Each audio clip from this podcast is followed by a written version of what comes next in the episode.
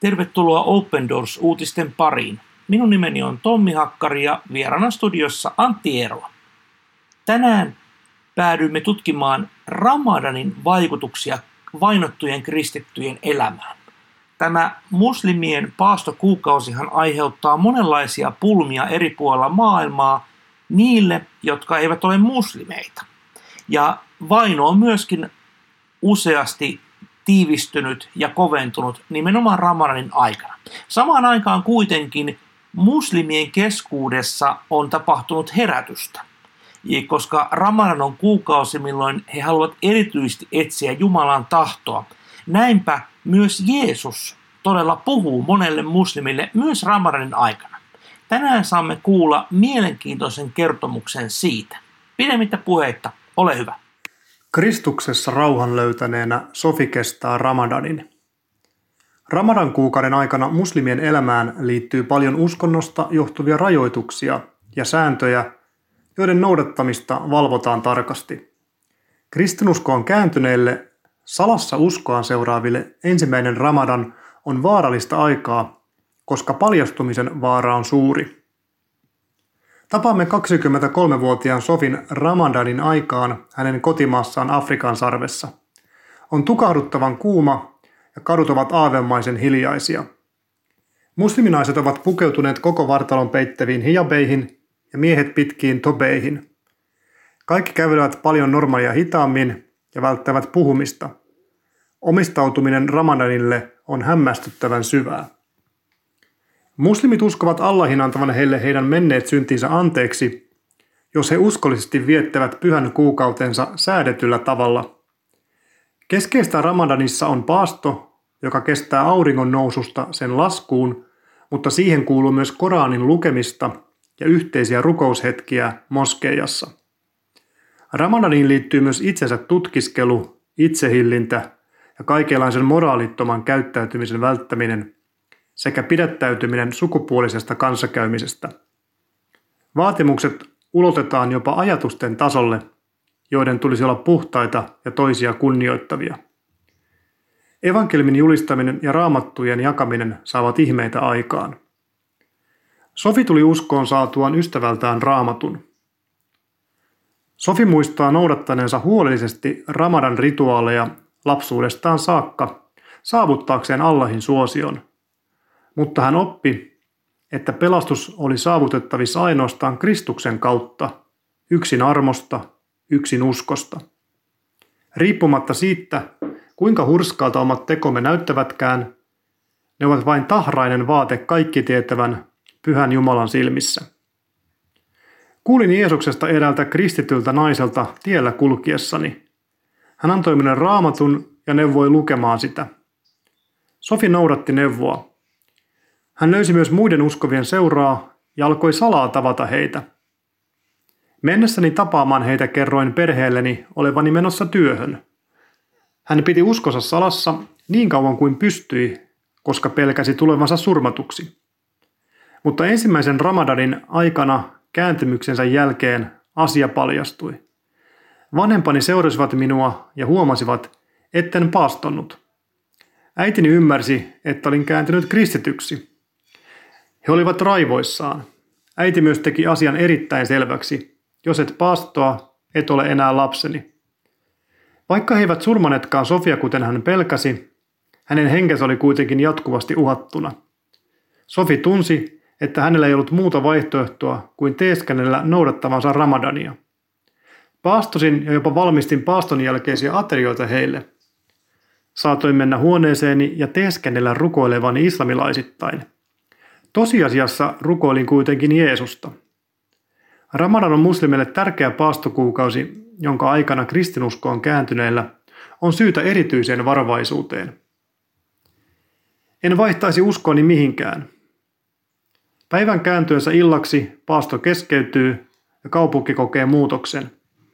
Hillitty ilmapiiri muuttuu lähes kaaokseksi. Näyttää siltä kuin ihmisillä ei olisi kotia minne mennä.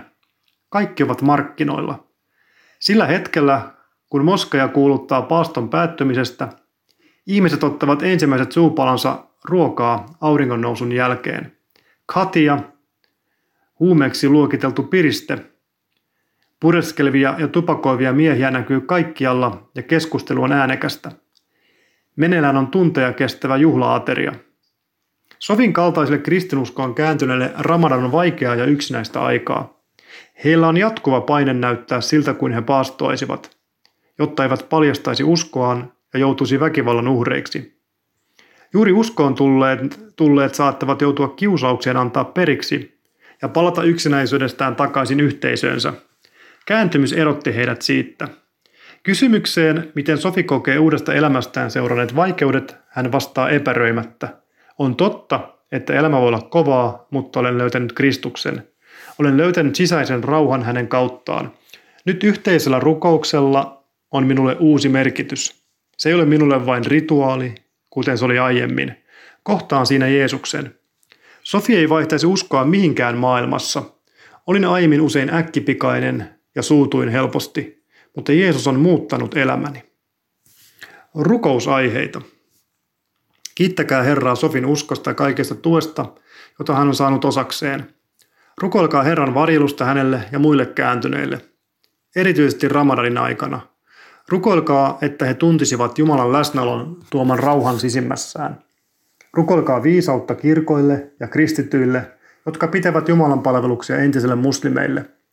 Rukoilkaa myös, että kristityt todistaisivat rohkeasti Jeesuksesta ja että useampi muslimi kääntyisi kristityksi. Rukoilkaa Open Doorsista tehtävän työn puolesta, jota toteutamme ohjelmissamme tavoitteena. Auttaa kristittyä evankeliumin viemisessä muslimeille, valmentaa kristittyä uusille uskoville suuntautuvaan koulutukseen, tarjota henkistä ja käytännön tukea vainotulle kristityille, tarjota tukea salassa toimiville uskovien yhteisölle ja auttaa niitä kasvamaan uskossa. Se voi olla joillekin yllätys, että kuinka omistautuminen Ramadanille, se on todella syvää, hämmentävänkin syvää, niin kuin tekstissä sanottiin. Ja se, että on miettinyt kanssa, että kun se kestää kuukauden, niin se vaatii kyllä tosi kovaa itsekuria ja omistautumista. Mitä mietteitä tämä Tommi sussa herättää Ramadani? No itse olen pohtinut juuri tätä samaa asiaa ja suhtaudun itse asiassa paastoon. Tarkoitan siis kristillistä paastoa ennen pääsiäistä ja ennen joulua hyvin myönteisesti. Ajattelen näin, että se on aikaa tavallaan pyhittää sitä aikaa aivan erityisesti tutkiskelemalla Jumalan sanaa ja myöskin sitten jättämällä mahdollisesti jotakin ravintoaineita tai muita nautintoaineita nauttimatta, jotta tavallaan olisi enemmän aikaa ja rahaa antaa niille, jotka sitä tarvitsevat. Mutta olet oikeassa, että löytyykö meidän kristillistä perinteestä näin syvää ja tiukkaa tavallaan tulkintaa siitä asiasta? Se on hyvä kysymys.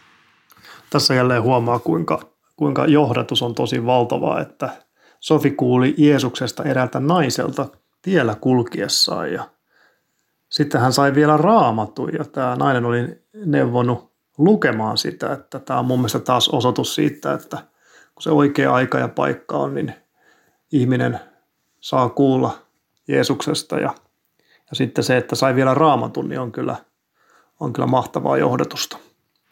Niin tosissaan johdatus on semmoinen asia, mikä on niin kuin tavallaan tässä Jumalan valtakunnassa aivan käsittämätön asia ja sitä on saanut myöskin itse omassa elämässään kokea. Se on kyllä suurta Jumalan lahjaa. Voi vaan kuvitella, miltä se tuntuu, kun sitten nämä Sofin vanhemmat huomasivat, että hän ei paastonnut ja sitten ne tajusivat, että hän oli kääntynyt kristityksi. Että miltä se tuntuu, kun oma äiti sanoo, että jos et paastoo, et ole enää oma lapseni.